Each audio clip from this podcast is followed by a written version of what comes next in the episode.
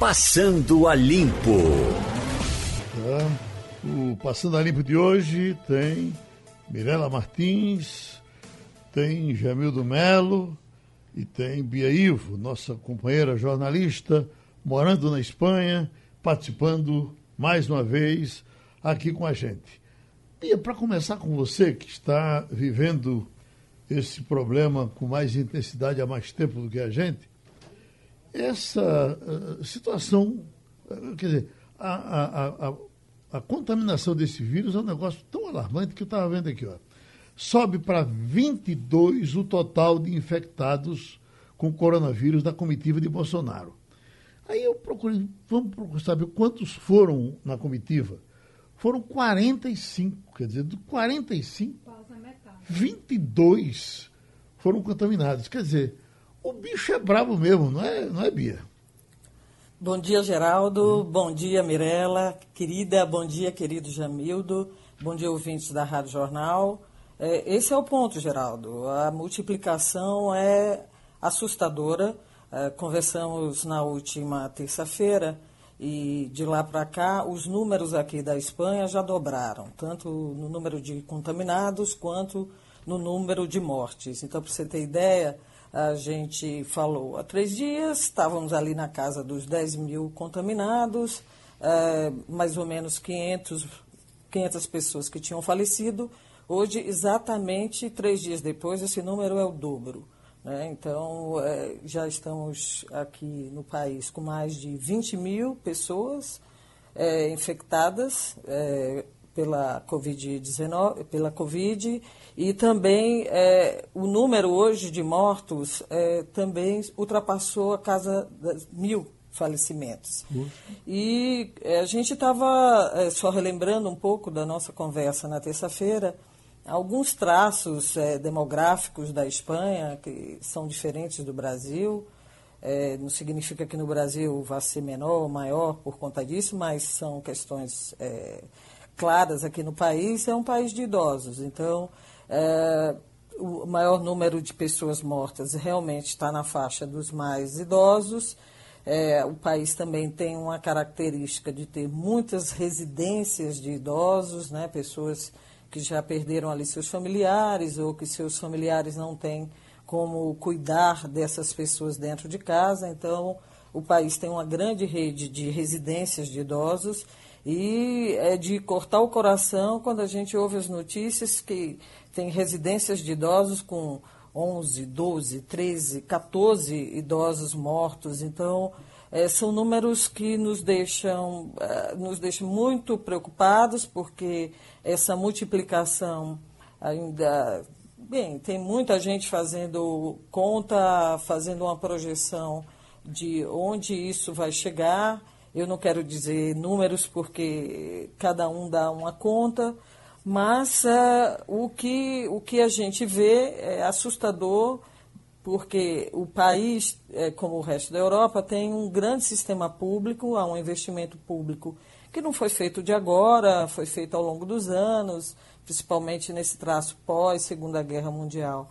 A Europa entrou num sistema é, de visão social que é o estado, que eles chamam de estado de bem-estar, onde o investimento nas estruturas públicas é um investimento muito forte. Então, apesar dessa rede pública ser tão eficiente, está contando também com a dedicação imensa e quase é, incrível você ver o número de pessoas do sistema de saúde que estão trabalhando sem parar.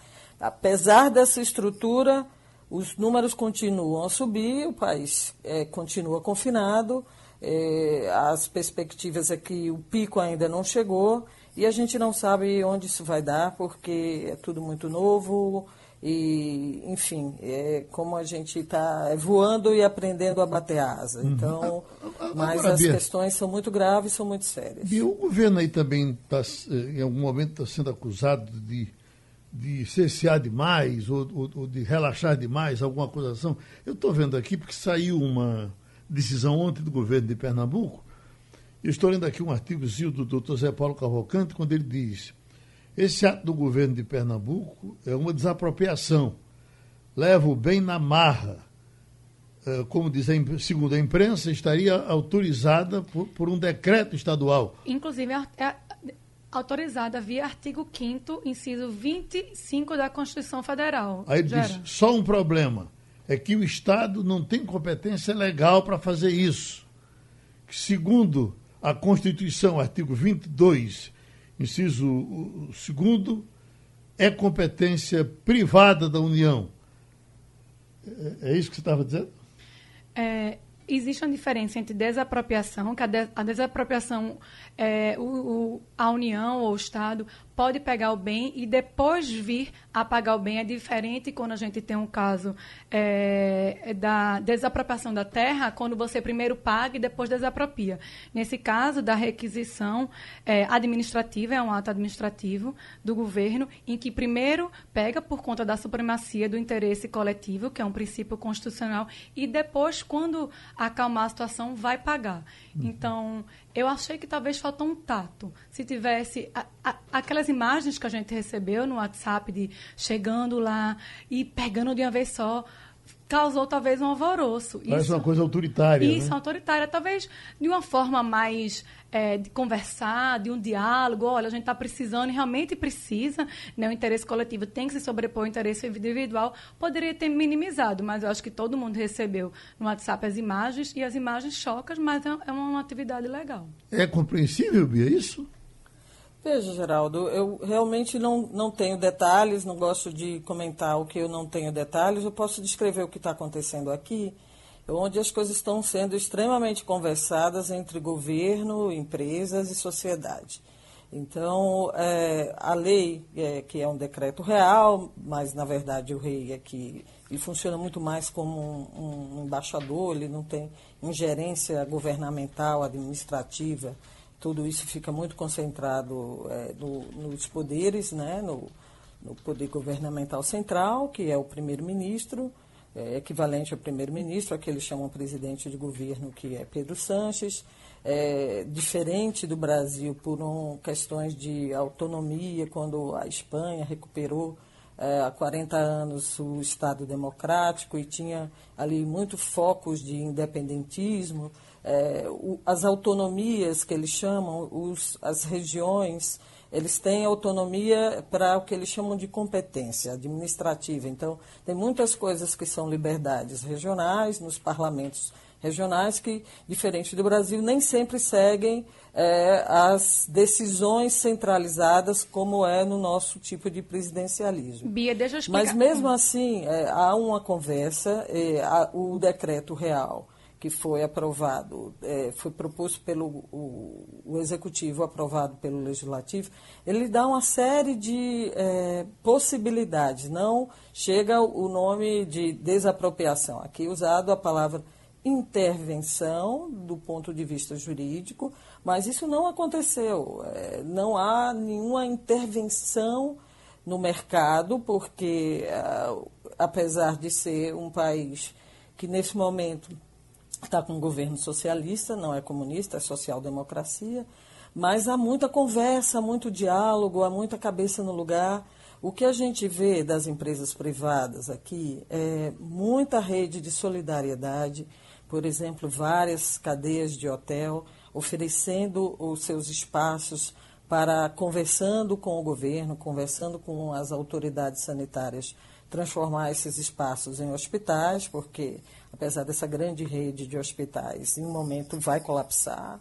Né? Então, é, a gente vê muita solidariedade, muita conversa, muita maturidade nessa condução e não há nenhuma postura do ponto de vista é, da, das liberdades individuais, é, uma coisa de força. Ah, mesmo quando a polícia aborda alguém que está na rua e que não deveria estar, não há uma intervenção de força. É sempre uma conversa, às vezes um pouco mais dura, mas para que a pessoa tome juízo e volte para casa.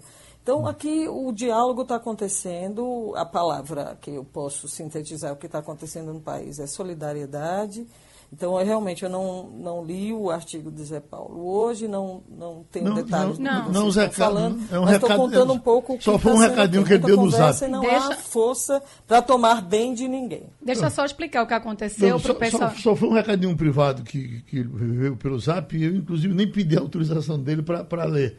É, se, se isso chateia ele, me desculpe, porque eu achei importante a gente tratar desse assunto para falar do pacote que foi divulgado ontem. Mirela quer não, falar mais. Deixa eu só explicar o que aconteceu ontem para o pessoal de casa que não está sabendo. É, equipes da Secretaria da Fazenda, com o PROCON e a Polícia Militar, entraram em uma loja de produtos hospitalares ah, em Boa Viagem. É, em cima de um fato ontem, consumado, isso, né? E recolheram máscaras descartáveis para abastecer a rede estadual de saúde. Então, o que a gente estava falando aqui no início, para o pessoal é, saber do que a gente está falando, foi essa ação da Secretaria da Fazenda, PROCON e Polícia Militar, que suscitou esse debate se podia ou não podia. Uhum. Pronto. Gemildo, você que está aí no seu escritório, no seu consultório, acompanhando na tranquilidade, o que nos diz? É, muito bom dia, Geraldo. Bom dia, Beatriz. Saudades de aí da Espanha. Bom dia, Mirella. Saudades de bom... você, Gemildo. bom dia, Vanildo. Bom dia, Val. Acho que o Avanildo está aí, né? A Vanildo está no consultório também. Eita, no consultório. Bom dia, ouvintes. Olha, eu queria só dar uma, uma, observação bem breve. Eu recebi também um comunicado curto de um, um advogado que dizia que era um grande de um confisco. Ferraram a tal da Golden Medic, né? Vou abrir aspas. Apesar da aparente legalidade, deveria ser uma requisição administrativa e não uma apreensão sem aviso, mesmo porque estamos vendo o Estado apenas querendo resolver seu problema e não dos empresários. E outra, os produtos têm preço definido, não precisa estipular indenização em portaria, em que certamente vai arbitrar, o Estado, no caso, né, o valor que achar melhor, fecha aspas. Pessoalmente, eu sendo leigo né, nas questões legais, eu diria que, infelizmente, tenho que concordar com o governo, porque nós estamos em uma guerra. Não é exatamente o melhor dos mundos para a gente decidir se um empresário vende lá ou se uh, desabastece os, no caso, os profissionais de saúde. Veja, se não fosse desse jeito, seria legalmente. Agora pela manhã, o bloco está registrando que os profissionais né, da Polícia Civil, através do sindicato, entraram na justiça, ganharam liminar para que seja fornecido uh, todo o equipamento de segurança que eles acreditam que não está sendo repassado para poder trabalhar e não se contaminar. Com um jeito ou de outro, as coisas vão ter que se resolver. Eu acho que a gente tem que torcer para que passe logo e o prejuízo para toda a economia seja o menor possível. Só para sentir um pouco, novamente, o que é a grandiosidade da SEASA, meu prezado Gustavo Melo, nos diga quantos, quantas pessoas normalmente circulam pela SEASA em tempos normais? Bom dia, Bom Geraldo. Dia. Bom dia, ouvintes da Rádio Jornal. É sempre um prazer falar com você. Geraldo, SEASA é o maior centro de abastecimento do Norte-Nordeste, o quarto maior do país, e aqui diariamente a gente recebe 60, 65 mil pessoas. Uhum. Quantas lojas? 1.350 comerciantes no SEASA. 1.350? Isso. Agora, como é que está funcionando hoje? Geraldo, veja só, o abastecimento continua normal, certo? É, a gente tem acompanhado dia a dia, é, a gente tem, tem atingido os mesmos números de veículos. É, a gente, é um, um, fator positivo é que a gente não nota o habitual trânsito que a gente tem em horários de pico aqui, o que diz a respeito que o povo está vindo, comprando, indo embora, é, ou comprando em horário mais espaçado, mais no período da tarde. É, mas assim, a quantidade de pessoas entrando continua normal, e a, a quantidade de compradores também continua normal. O abastecimento continua, é, não existe nenhum tipo de perigo de desabastecimento. E isso a gente está olhando com muito cuidado, a gente está participando do Comitê de Monitoramento e Abastecimento com todas as entidades ligadas ao abastecimento alimentar, os supermercados, as indústrias, comandada pelo secretário Bruno Chuamba. Enfim, são ações diárias que a gente está tomando aqui para manter o abastecimento e a segurança alimentar. Uhum. é daqui que sai o alimento de 60% dos pernambucanos, hortifruti, que são alimentos saudáveis, a, a, a população precisa se alimentar melhor, sobretudo num, num período desse e o SEASA vai manter seu trabalho. E alguma, alguma providência para. O senhor tomou alguma providência para evitar aglomeração, alguma coisa que. Enfim, para que as pessoas fiquem saudáveis entrando e saindo na SEASA? É, a gente tem orientado todos os comerciantes, a gente reforçou é, nosso monitoramento nos nossos banheiros públicos, é, a gente tem orientado os comerciantes a liberarem seus colaboradores com mais de 60 anos e, e na faixa de risco, né? E o trabalho é muito sério nesse sentido, entendeu, Geraldo? Uhum. Mirela? Bom dia, Gustavo. É, a orientação do governo é ficar em casa. Vocês da SEASA criaram alguma alternativa via telefone, com delivery ou aplicativo para essas pessoas que estão em casa e não queiram sair, né, obedecendo a ordem? ter esse alimento, essa fruta e a verdura de forma mais prática? É, Mirela, bom dia. É, a gente tem um aplicativo do SEASA, um aplicativo SEASA oficial. Lá não tem muitos comerciantes, porque ele foi implantado há pouco tempo, mas tem alguns que deixam sim é, em casa. O que é que eu tenho procurado falar nas minhas entrevistas?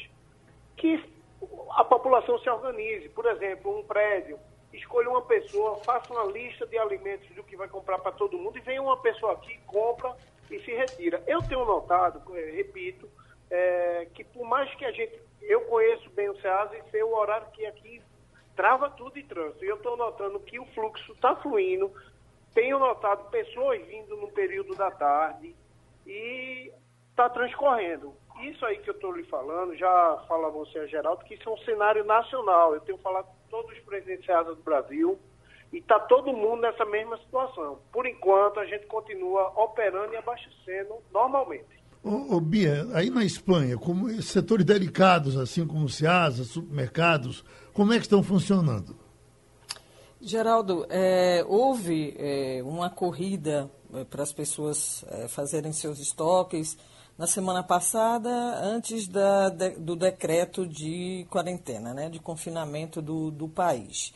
É, mas agora, o que é que a gente nota? É, os supermercados estão funcionando, é, com muitas precauções. É, você vê um número reduzido de pessoas que podem entrar ao mesmo tempo. Eles estão fornecendo luvas para as pessoas. É, as imagens que a gente vê são pessoas também usando máscaras. Por que as luvas? É, é, é o vírus está né, tá gerando uma série de estudos e, como eu estava comentando na última terça, a China é a única referência, né, a maior referência dos países asiáticos que já passaram por essa crise. Então, alguns estudos é, mostram que o vírus é, ele não se propaga tanto no ar mas todos os tipos de secreção de, que são provocados por tosse ou espirro é, podem, entre aspas, contaminar ou fazer com que o vírus tenha presença em embalagens, uh, nos alimentos. Então, as pessoas estão usando luvas, você vê uma restrição de número de pessoas simultaneamente nos espaços justamente para controlar não exatamente o número de produtos que você vai consumir, mas o número de pessoas ao mesmo tempo no mesmo ambiente. E as pessoas usando luva para evitar qualquer tipo de contaminação e o fornecimento também. Não teve um. Na semana passada, sim, você via vários supermercados que tiveram uma corrida de pessoas com um, alguns alimentos. É, que estavam faltando, mas isso já foi reposto. O país não está passando por nenhum tipo de desabastecimento, mas há vários tipos de restrição que estão vinculados à restrição principal, que é a não circulação de pessoas para evitar a circulação do vírus. Então, tem filas na, na porta para que as pessoas não, não, não se aglomerem dentro do supermercado, as pessoas usam luva para se tocarem em caixas ou qualquer tipo de outros produtos que por acaso tem algum tipo de é, secreção, porque alguém ali tossiu ou espirrou, as pessoas evitam a, a multiplicação assim. E há um decreto também onde, é, para evitar que as pessoas se, se estimulem a ir para a rua, se você estiver, é, se for dono de um carro, só uma pessoa pode estar no carro, né? Você não, a não ser em casos excepcionais, você não pode dar carona, você não pode levar mais de uma pessoa. Tudo isso é para manter é, a filosofia de evitar que as pessoas circulem para que o, o vírus também não circule. Esse é o ponto. Uhum. Jamildo Melo? É, bom dia. Eu queria fazer duas questões para o doutor Gustavo Melo, presidente da SEASA. É, a primeira delas é como é que o órgão está orientando sobre as práticas de higiene para o combate à disseminação do vírus. Se elas existem, quais são? E segundo é, é mais relacionado à economia. Nós vivemos um momento sem precedentes em nossa história, né? mas é, apesar dele dizer que não haverá desabastecimento, nós teremos, no entanto, sim, a possível redução da capacidade de produção e de processamento em todo o país, não só em Pernambuco, justamente porque é, as empresas devem resguardar os seus trabalhadores, seja no campo, seja na cidade, é, as casas de, de, embalagem também, ou seja, haverá uma redução. Se vocês já estimam quanto pode ser essa redução e qual a implicação disso no, no preço, eventualmente? É, Jamildo, bom dia.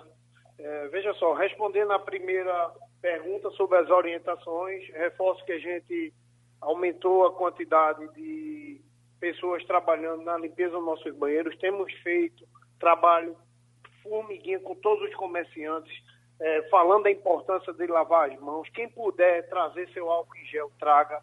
No comitê de monitoramento e abastecimento, eu solicitei, é, eu solicitei ao governo do estado álcool em gel e, e luvas e máscaras, mas aí todo mundo está lendo é, o que está acontecendo, está faltando no mercado, a verdade é essa. Alguns comerciantes até conseguem operar nesse sentido. Mas assim, a orientação que a gente tem dado aos comerciantes é que procurem se higienizar, higienizar seus alimentos. E as orientações que damos aos consumidores é que lavem os alimentos bem lavados ao chegar na sua casa. Isso aí já é uma maneira de a gente é, tentar se proteger ainda mais. Em relação à economia, é, de uma, um, um fato, a CEASA continua com o movimento normal, continua com as pessoas aqui, mas isso em algum momento vai ter um impacto. Por quê? que uma, um dos grandes viés de compra aqui no Ceasa são os restaurantes, são os hotéis. E aí, com a, a diminuição da operação desses segmentos, certamente, certamente vai ter uma baixa na economia nos próximos meses. Lembrando que hoje eu, eu reitero a, a, garantia do abastecimento, porque, sobretudo, hortifruti, o que a gente tem hoje foi plantado há três meses atrás não uhum. vai faltar. A gente pode ter um problema de escoamento, porque o consumo certamente vai diminuir com o advento é, da, da, das operações fechadas dos restaurantes é, e dos hotéis, sobretudo também no, no turismo. Insistindo okay. na questão do preço, presidente, uh, tem aqui Cláudio do Ibura dizendo no Ceasa as coisas estão ficando mais caras. O senhor já notou algum aumento aí por conta disso? Não, não. A gente teve um pequeno aumento de frutas, em torno de 8%, mas as hortaliças, por exemplo, hoje, se comparar com o mesmo período da semana passada, até uma diminuição de 1%, os preços se mantêm estáveis. Certamente muita coisa para fazer por aí. Se asa funciona hoje, sexta-feira, amanhã, sábado, funciona domingo? Não, domingo não. É, amanhã é, funciona até meio-dia, domingo fecha e para o consumidor que está em casa, quer dar uma olhadinha no preço que é praticado aqui, no site nosso, que é o www.ceasa.org.br, tem todo o preço praticado no Ceasa. A gente abastece essas informações todos os dias. Tudo que é comercializado aqui, Geraldo, tem lá no site o preço mínimo, o médio e o máximo encontrado aqui dentro. Então a gente agradece ao doutor Gustavo Melo, presidente do SEASA. Seguimos, agora temos o deputado Carlos Veras, do Partido dos Trabalhadores, presidente da CUT, e, certamente fora da atividade de presidente da CUT, porque no momento é deputado, e ele quer falar em nome da CUT sobre a situação dos trabalhadores em cima desses, dessas decisões que estão sendo tomadas. Pergunta até que ponto a CUT está disposta a colaborar com, com, com o trabalhador, aceitar redução de salário, aceita? É, bom dia, Geraldo Freire, bom dia a todos os ouvintes. Primeiro, é, eu não sou mais presidente da CUT, Geraldo, uhum. é, conta de assumir o mandato de deputado federal, já teve congresso, hoje é o companheiro Paulo Rocha, que é presidente da Central Única dos Trabalhadores. Nós estamos em contato permanente com a CUT, com os sindicatos, inclusive. A CUT está criando um comitê de crise junto com o conjunto do movimento sindical para analisar as medidas e poder, em tempo, é, dar respostas. Não há a menor possibilidade da CUT, das centrais sindicais, de nós aqui também no parlamento, da bancada dos trabalhadores e trabalhadoras, aceitar a redução de salário, porque não vai ser reduzida as contas dos trabalhadores e das trabalhadoras. A conta de água, de luz, o botijão de gás, o aluguel, os boletos, a feira, não será reduzida pela metade.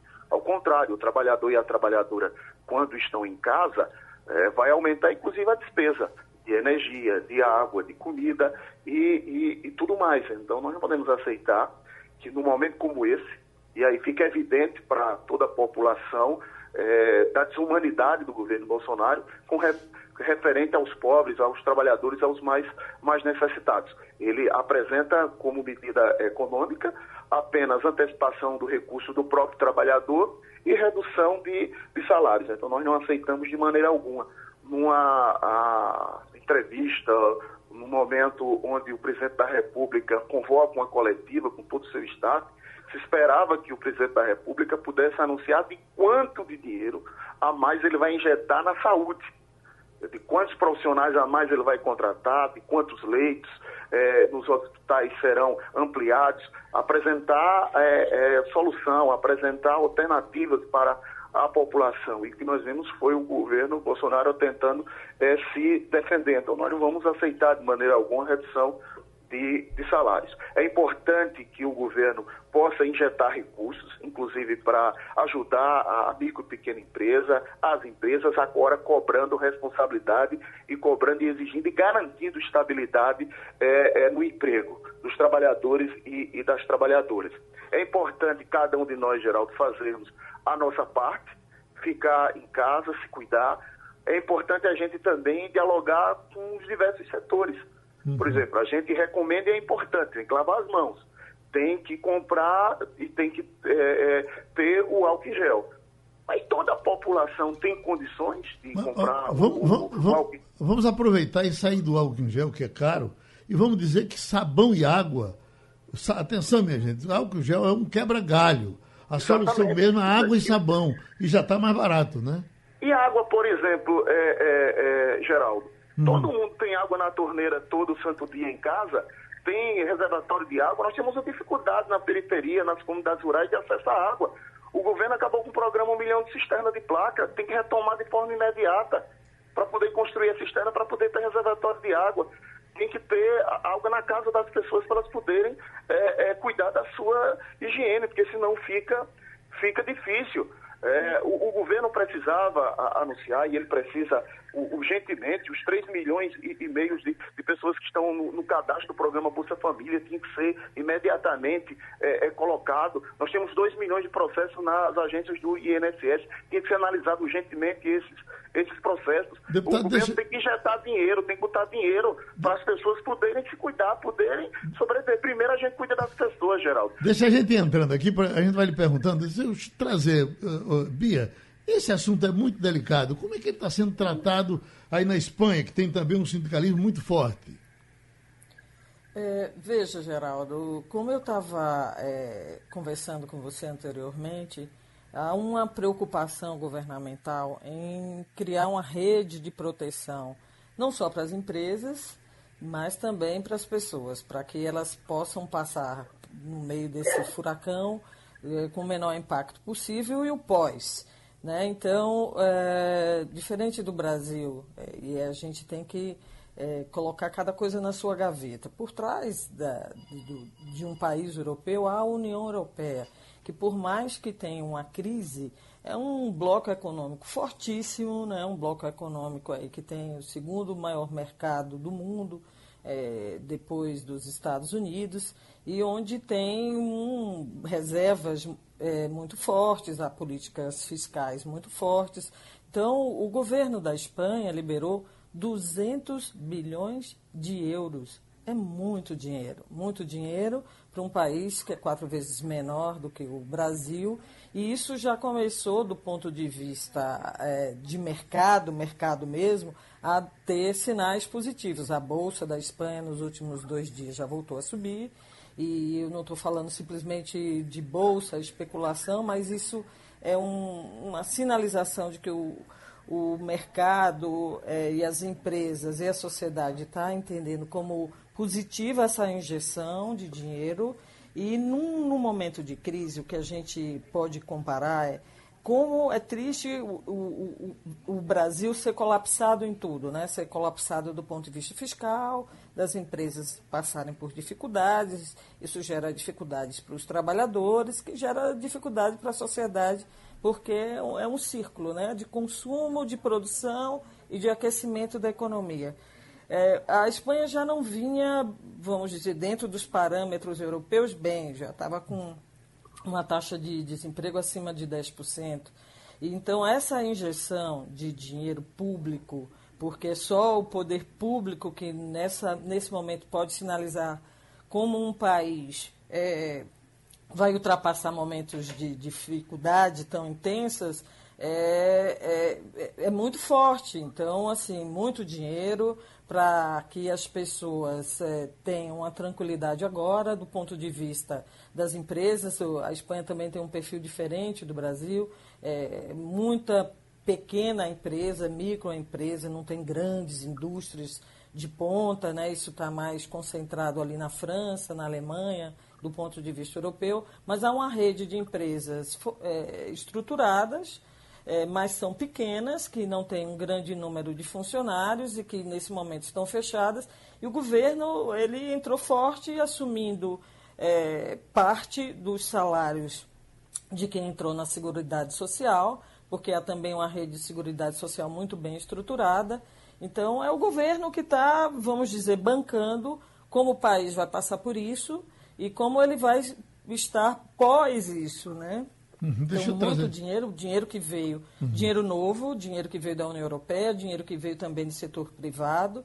Então, eu acho, do ponto de vista de comparação, que é, é injusto, porque a gente tem condições históricas e políticas e econômicas diferentes, mas é, e é um país muito menor também, mais fácil de administrar é, do ponto de vista de gestão, mas o governo está sinalizando que está tomando as decisões que cabem a um governo, né? Dentro de uma crise. Então ele tem um, um, um, um mecanismo legal que, que é como se fosse o nosso seguro-desemprego, onde o governo está assumindo até 75% é, desses salários, né? Então é, é diferente, não dá para comparar mas é muito mais uma questão de atitude diferente que a gente vê aqui do que, infelizmente, a gente está vendo no Brasil. Pronto, deixa que Mirella quer novamente com o deputado. Pois não, Mirella? Isso. Bom dia, deputado Carlos Veras. É, as medidas fazem parte do pacote de governo para atenuar os efeitos da crise com o coronavírus e vão ser ainda negociadas do Congresso. O senhor falou que a redução proporcional do salário à jornada é contra. Então, qual seria a sua alternativa? Olha, primeiro essa proposta não, não passa no Congresso, porque tem um acordo de votar o que é o que é consenso, tá? Não dá para comparar realmente o Brasil com os países da Europa, mas a, a nossa companheira aí que falou, falou muito bem, falta atitude, falta posição do, do governo federal tem que colocar recursos do Tesouro para proteger a população. O governo é para isso, é para cuidar da, das pessoas. Então, o governo Bolsonaro tem que colocar recursos, tem que liberar uma bônus salarial, tem que ter uma bônus salarial para os trabalhadores é, informais, tem que liberar crédito a, a custo zero, a juro zero para as micros e pequenas empresas, que é quem vão estar fechando as portas, para os trabalhadores rurais é, é, é também. Tem que revogar essa medida, essa emenda constitucional 95, não pode ter proibição de gastos na área da saúde num momento como esse. Tem que, tem que investir pesado, tem que ter recursos na área eh, da saúde. Então, o governo tem que colocar a mão no bolso e tem que injetar dinheiro, tem que liberar dinheiro para as pessoas. Como eu falei, a questão do Bolsa Família, tem que colocar as pessoas para dentro do, do, do, cadastro, tem que, que liberar o Bolsa Família das pessoas que estão aí cadastradas, tem que analisar urgentemente eh, os benefícios da Previdência Social. O governo federal precisa ter atitude, atitude para poder socorrer a população nesse momento de muita dificuldade. Chamando Jamildo Melo. É, a primeira questão que eu faria para o nobre, bom dia, Carlos deputado. Bom dia, Jamil. É a seguinte, de onde, de onde é que vai vir esse dinheiro todo? Porque, como vocês sabem, a economia vai entrar em parafuso. Mas, bem, na sequência, é, a minha curiosidade é mais política, porque o blog é sobre política. Está tramitando, foi apresentado na terça-feira um projeto de lei que é, foi apresentado por deputados do PSB e do Novo, em sua maioria, ah, autorizando o uso de parte dos 2 bilhões destinados ao fundo eleitoral e mais recursos do fundo partidário para o combate ao avanço do vírus. Ah, aqui em Pernambuco também foi apresentado essa sugestão por, inclusive, pré-candidatos, também Charbel do Novo e o Alberto Feitosa, que é deputado do Solidariedade. Então, eu te pergunto, a chance desse dinheiro realmente ser usado, qual é a, o ânimo dos parlamentares em relação a esse tema específico? Olha, esse projeto foi apresentado recentemente. Como eu disse, tem um acordo no Congresso Nacional, até que nós vamos votar à distância, não tem sessão mais presencial, então tudo tem que ser construído por acordo. Então terá reunião do Colégio dos Líderes para poder analisar essas possibilidades.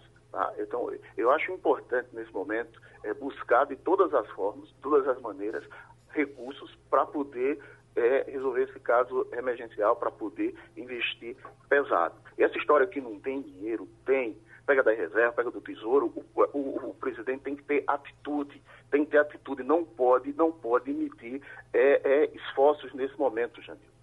Uhum.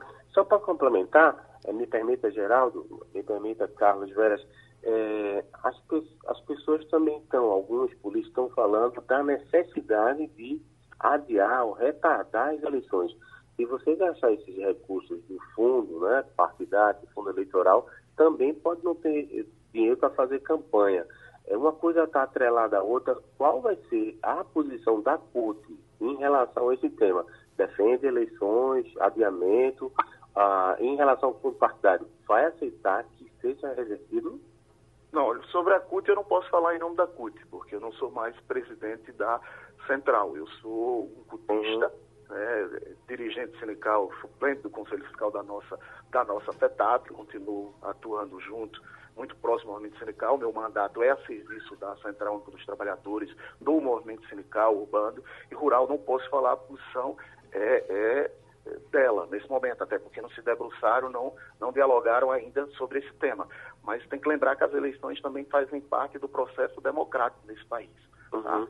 Mais, quanto mais eleições, mais democracia para as pessoas poderem escolher os seus governantes. Eu acho difícil, num momento como esse, é, esse projeto ser analisado, porque, como eu disse, tem que ser algo de consenso e ele não é consenso no, no Congresso Nacional. Então, é um tema que pode vir, mas dificilmente será votado. Tem muita gente perguntando, vai manter as mesmas regras é, das eleições? Tem essa semana para o TSE julgar.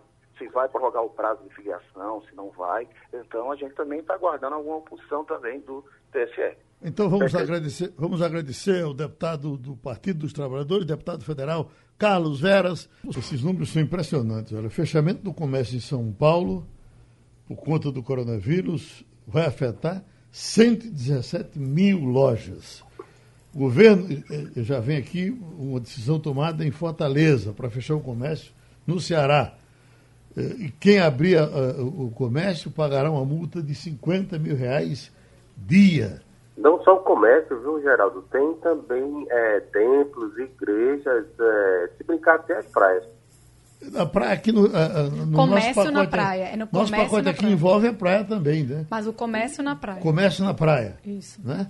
E o aconselhamento para que as pessoas não compareçam à praia. Porque, na verdade, talvez Bia possa contribuir com a gente aí, porque a, a, a, nós sempre ouvimos falar que as aglomerações atraem os vírus, né? O, pessoal de oftalmologia sempre trabalha com a conjuntivite do pós-carnaval, porque pela aglomeração o, o, vírus chega de vez. Aí, aqui, Bia, a gente está muito em cima da questão do enclausuramento, do você ficar sozinho lá no canto, em casa e tal. Anteriormente, a discussão de dizer, bom, se você sai do aglomerado, já presta um grande serviço. Como é que nós estamos fazendo aí, você que está na guerra há mais tempo? Veja, Geraldo, é, o país parou, né? Está todo mundo realmente em quarentena. As pessoas aderiram com consciência, estão em suas casas. É, só funciona supermercado, o lugar para venda de alimentos, farmácias é, e hospitais. Isso é o que é permitido, está né? Tá funcionando. Todo o resto, comércio, shoppings, lojas, bares, restaurantes, todos estão fechados. E, e, não é fácil, de fato, você parar um país, você conhece bem a Espanha, um país alegre. É, nove meses que eu estou aqui, pude compartilhar como o país gosta de estar na rua, de convivência social, é, o turismo, né, que é muito importante aqui, chega a 15% do PIB. É, é, um setor econômico muito importante, tudo isso está sendo impactado. E há também é, tudo que você tem que refletir e re, se reinventar nesse confinamento, ficar em casa, numa sociedade como a nossa, que adora sociabilizar, tanto aí no Brasil quanto aqui na Espanha, é muito difícil. Peço até licença, é, tant, é, é tanta atenção, mas eu peço licença para contar uma história é, pitoresca, porque aconteceu numa, numa cidade que Geraldo gosta muito, porque tem um amigo muito querido, uhum. que é a cidade de Vigo, no norte da Espanha, onde ele tem um amigo do coração, e ele sabe de quem eu estou falando. Sim.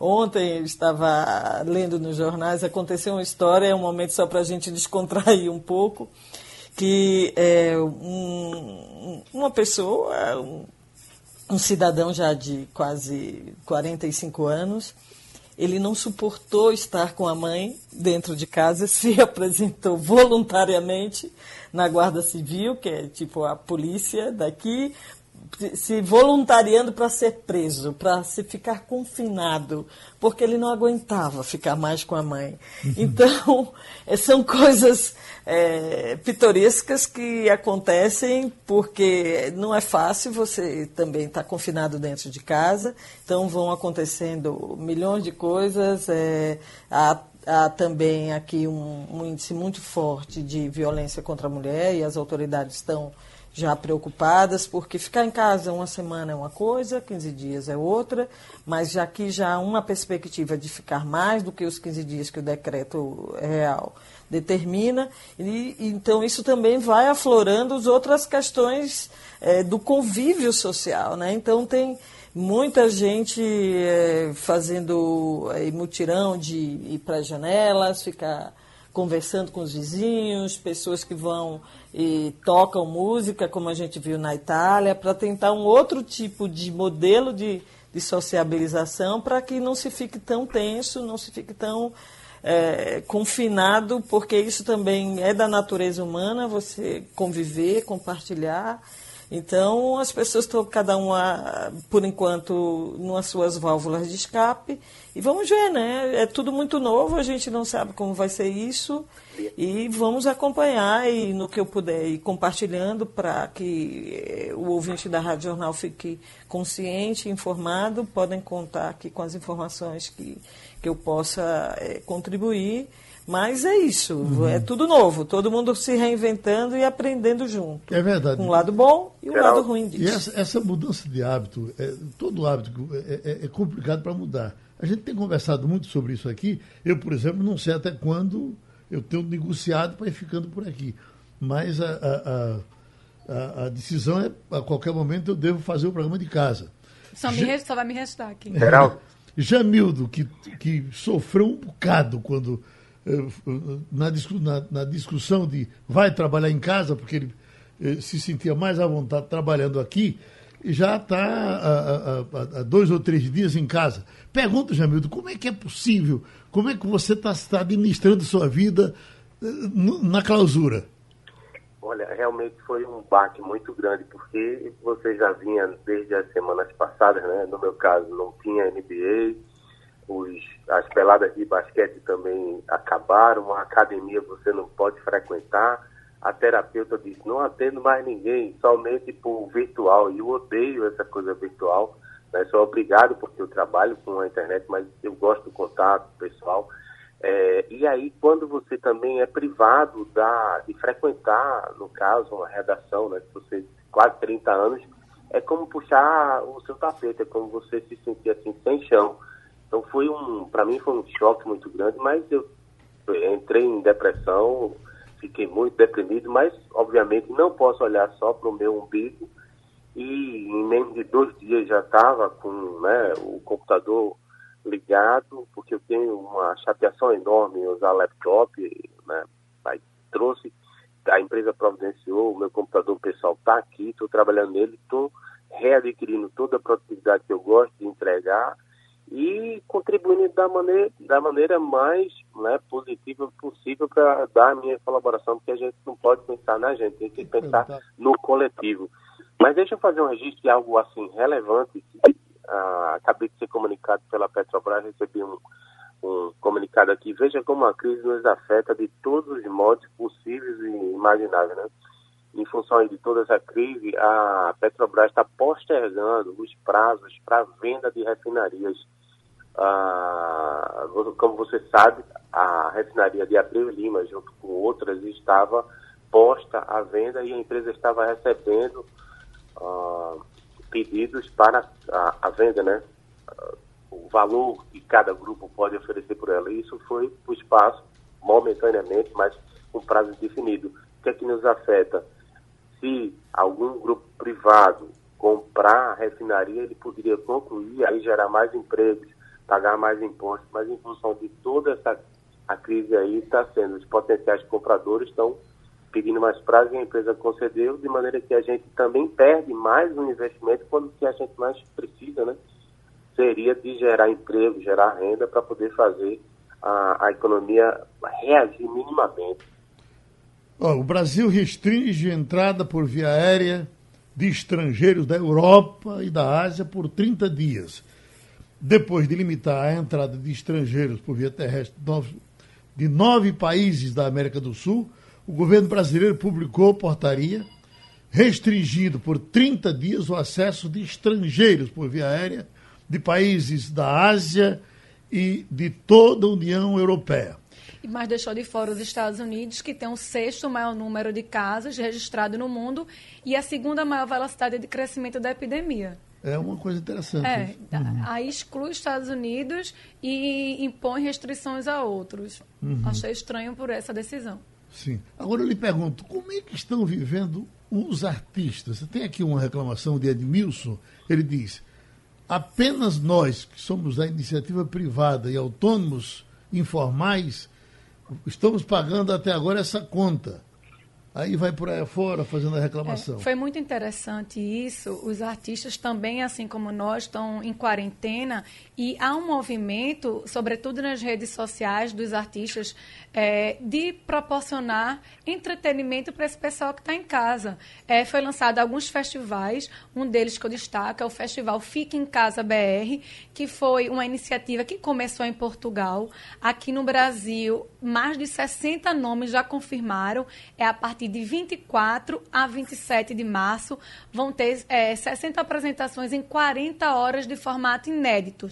É, dentre os nomes tem Daniela Mercury, Maria Gadu, Paulo Miklos, Adriana Calcanhoto, Benegão, Dudu Nobre, Tereza Cristina.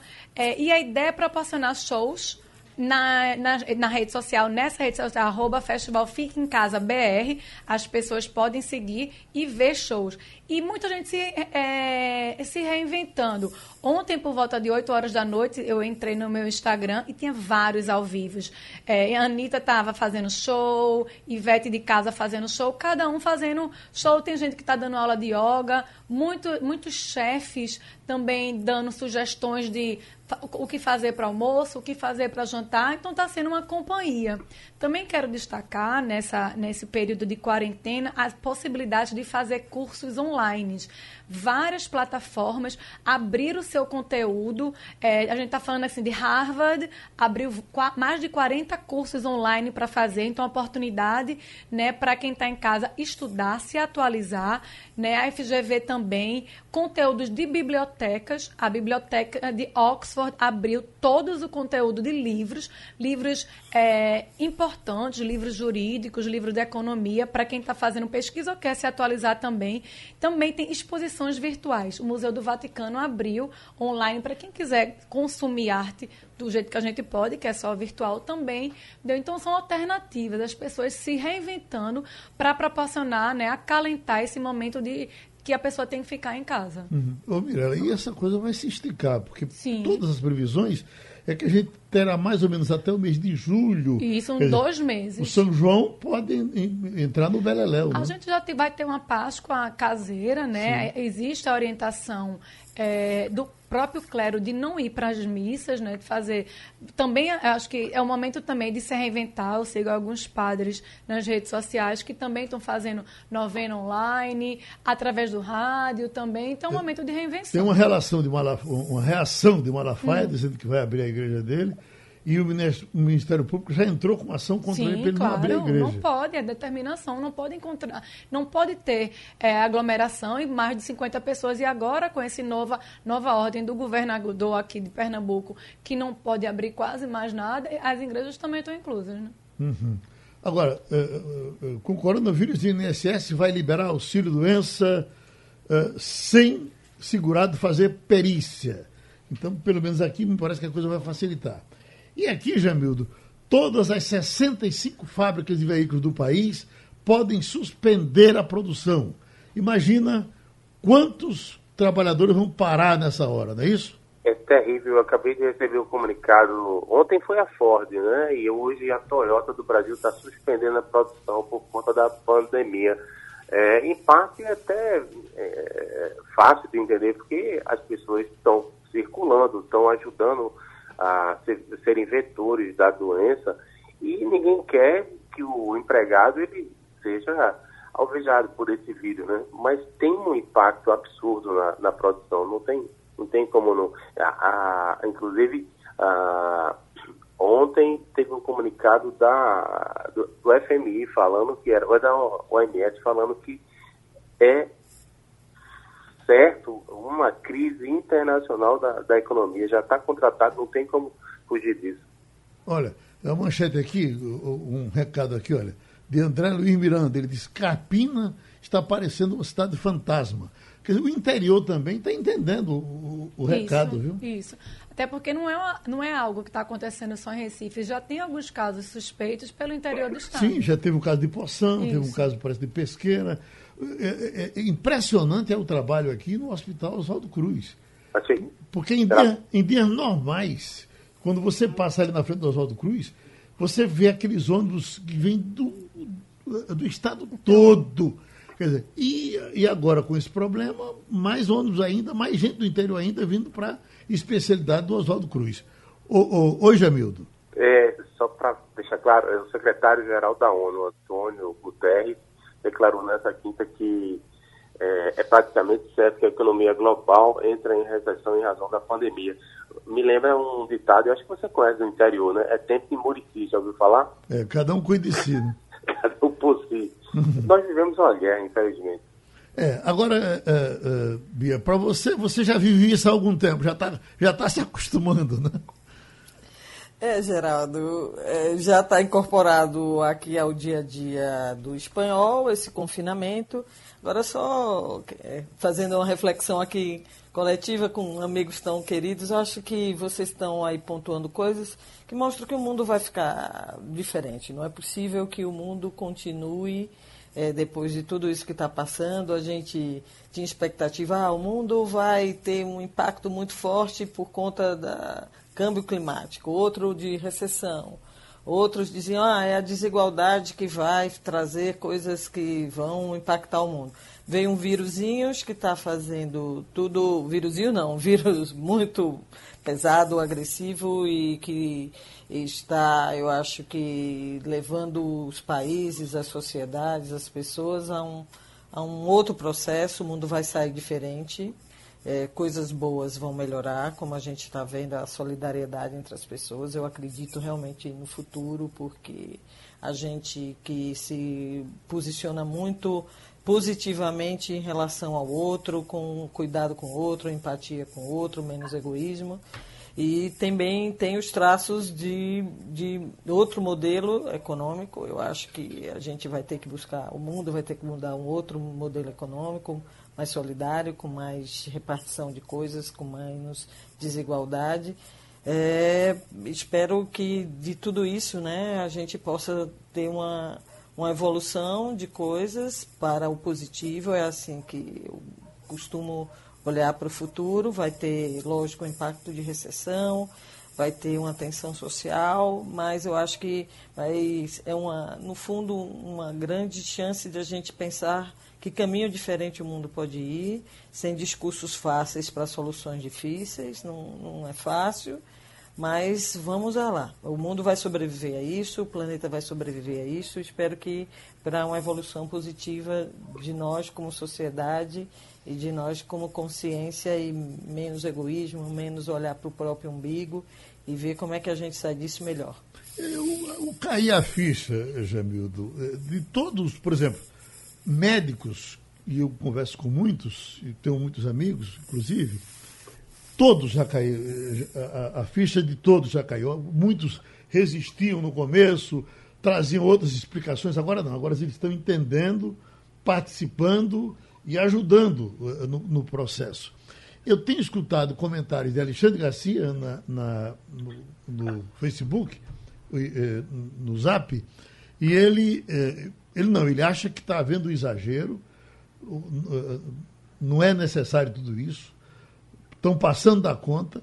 E outro que eu fiquei, acho interessante, Demetrios Bonholi, né, que ontem ele fez um comentário uh, na, na, na, Globo News, até raivoso com relação a tudo que está acontecendo, que ele diz que está havendo, sim, um exagero muito grande. Você tem mais algum, Jamildo, de nomes nacionais que a ficha não tenha caído ainda? Veja, é, no caso, tentar explicar em especial a Alexandre Garcia, porque ele é uma pessoa da cozinha do palácio, né? Ele tem acesso direto a Bolsonaro, participa de reunião, visita Bolsonaro quando quer. Parece até que faz um pouco a cabeça de Bolsonaro. Então, assina a coluna em jornais para defender esses pontos de vista, esse é direito dele. Mas, obviamente, ele está tá equivocado. Né? Até o próprio presidente foi obrigado, em função das circunstâncias, a dar o braço a torcer e explicar, tentar explicar o que estava acontecendo, o que o governo estava fazendo e dar o braço a torcer que não há uma, uma histeria, na verdade, que a situação é grave, sim. Eu não vi a entrevista de, de, de Maioli, mas ele é uma pessoa, até onde eu conheço, bastante equilibrada, bastante crítica, inclusive acho que é um dos melhores comentaristas políticos que a gente tem no, no país. É, só que às vezes acontece, Geraldo, é que alguns grupos, algumas pessoas em especial, me refiro, por exemplo, ao comentário do filho do presidente, o Eduardo, tentando culpar a China. O que é isso? Não é, eu tenho certeza que ele não gosta, é, não, não, acha ruim a China, não, não, tem desgosto pela China, mas funciona como uma, uma válvula de escape ou como um fusível. Quando você culpa a China, você divide a responsabilidade que, nesse momento, está sendo colocada sobre os ombros de Bolsonaro. Entende? Aí é. é. dá discurso para aquelas pessoas que querem é, defender Bolsonaro. Diz, olha, tá vendo? A culpa é dos chineses, a culpa não é exatamente nossa. É, é como eu enxergo a situação. Só que acabou criando, você há de admitir, há de convir, acabou criando uma, uma crise internacional diplomática. Então, é, era bom que a gente resguardasse opiniões desse tipo e a gente buscasse, ao contrário, passar informações que ajudassem a população a reagir de uma maneira sensata, ordeira, colaborativa, solidária, como frisa Bia, em relação ao problema. Esse deve ser, eu acho, que o norte. E tem uma coisa que está acontecendo nesse momento, só para lhe devolver a palavra, um estudo do pessoal de é, de São Paulo a respeito da reação das redes sociais. Pela primeira vez em muitos anos, ou muitos meses, a opinião dos jornais, da imprensa profissional, teve relevância, foi ouvida e foi acatada pelas pessoas. Em comparação a essa coisa absurda, ignóbil, que é o uso das redes sociais para espalhar mentira, para jogar cidadão contra cidadão, é, de, de forma irresponsável, essa mágica, pelo menos agora, caiu. A máscara caiu e as pessoas começaram a entender: olha, é certo fazer esse tipo de coisa, usar esse tipo de argumento em relação à doença? Não é. E aí, um momento, né, um respiro, isso é uma coisa boa que o vírus trouxe, um respiro de racionalidade. Acho que ganhamos todos. Agora, esses filhos de Bolsonaro, Jamil, eu sempre achei que eles eram chatos, eles, eles eram uh, alvoroçados, mas nem parecia até uns camaradas que não eram burros. Mas essa coisa de que você querer localizar o problema em cima da China, esse é imbecil, isso é ridículo. Mas, né? mas é como eu te disse, não é falta de inteligência. Isso é método, é uma maneira de dividir a responsabilidade do, do que está sobre os ombros do pai, que está sobre os ombros do governo, criando uma, um diversionismo, criando um, um, inimigo externo. As pessoas jogam a raiva para os chineses e esquecem de cobrar o que o governo não, está fazendo ou deixando de fazer. Mas é tem um preço. política. Mas tem um preço alto também nessa, nessa digamos, jogada, não é, Jamildo? Uhum, com certeza. Onde é que ele foi mexer, né? Pois é. É, é. O agronegócio, por exemplo, deve estar extremamente chateado porque nós mandamos soja para lá. Também a, a, indústria de processamento de minério são, são grandes compradores, inclusive a questão mesmo humanitária, porque eles ofereceram ajuda para o Brasil. Ah, e não é verdade que eles não tenham avisado ao mundo, eles disponibilizaram, ah, como chama, o genoma, né, para que outros pesquisadores encontrassem uma saída, uma vacina, que não vai vir tão cedo. Ou seja, é, talvez a esperteza tenha engolido aí o, o, o deputado nessa hora. Ô, Bia, como já estamos indo Geraldo, embora, eu, eu estamos no fim contribuir. de semana, eu queria desejar para você uma paeja, um porquinho daquele inteirinho, entendeu? E você mordendo e pensando em mim, porque o meu reino não é mais desse mundo, tá certo? Eu penso, eu penso em você sempre, Geraldo. Agora, deixa eu só acrescentar uma informação rápida, é, voltando aí duas casinhas em relação a quem continua negando, né? A gente vê que países inteiros estavam negando, como os Estados Unidos estavam negando. Quer dizer, os dirigentes agora começam a ter outro tipo de atitude. Aqui pertinho, o Reino Unido também, Boris Johnson estava negando e agora já começa a chegar casos. Então, é, não é para alarmar, é de novo para conscientizar. A gente vê os números de contaminação aqui na Espanha, como na Itália dobrando a cada dia, número de mortes dobrando a cada dia. O momento é de muita responsabilidade. Cada sociedade, lógico, tem que avaliar o impacto disso, mas mais uma vez a gente está falando de vida. É uma situação inédita, emergencial. Vida é o ponto crucial que a gente tem que tentar preservar. Economias se recuperam, sociedades se reinventam, mas a vida é o maior valor. Doutora então, Mirella. não adianta negar, é um fato, não tem fronteira, não é alarmismo, é responsabilidade. É, vamos encarar isso no Brasil com muita responsabilidade. Eu conheço um monte de gente que já está em confinamento voluntário aí no Brasil mesmo, antes de ser uma determinação geral. Uhum. Então, é lógico, cada sociedade tem que avaliar o impacto disso, como lidar com isso, como o vírus vai chegar aí, como vai se multiplicar aí mas não negar. Negar é o pior caminho, é realmente é um caminho fatal.